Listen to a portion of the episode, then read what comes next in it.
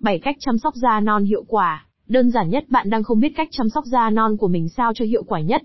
Bạn không biết nên dùng sản phẩm nào để bôi trong giai đoạn này. Thấu hiểu được những thắc mắc trên, e và giê Beauty sẽ cung cấp cho bạn những thông tin hữu ích trong việc chăm sóc và điều trị da non, nên đừng bỏ qua bài viết này nhé. Một một Da non là gì?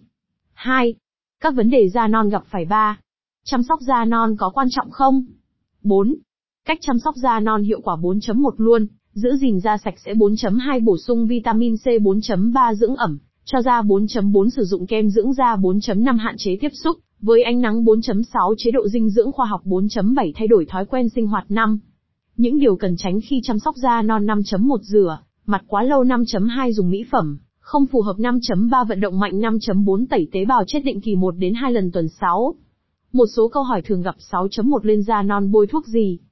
Sáu chấm hai Da non bị đỏ phải làm sao? Sáu chấm ba Vết thương lên da non trong bao lâu? Sáu chấm bốn Làm sao để vết thương lên da non hết ngứa?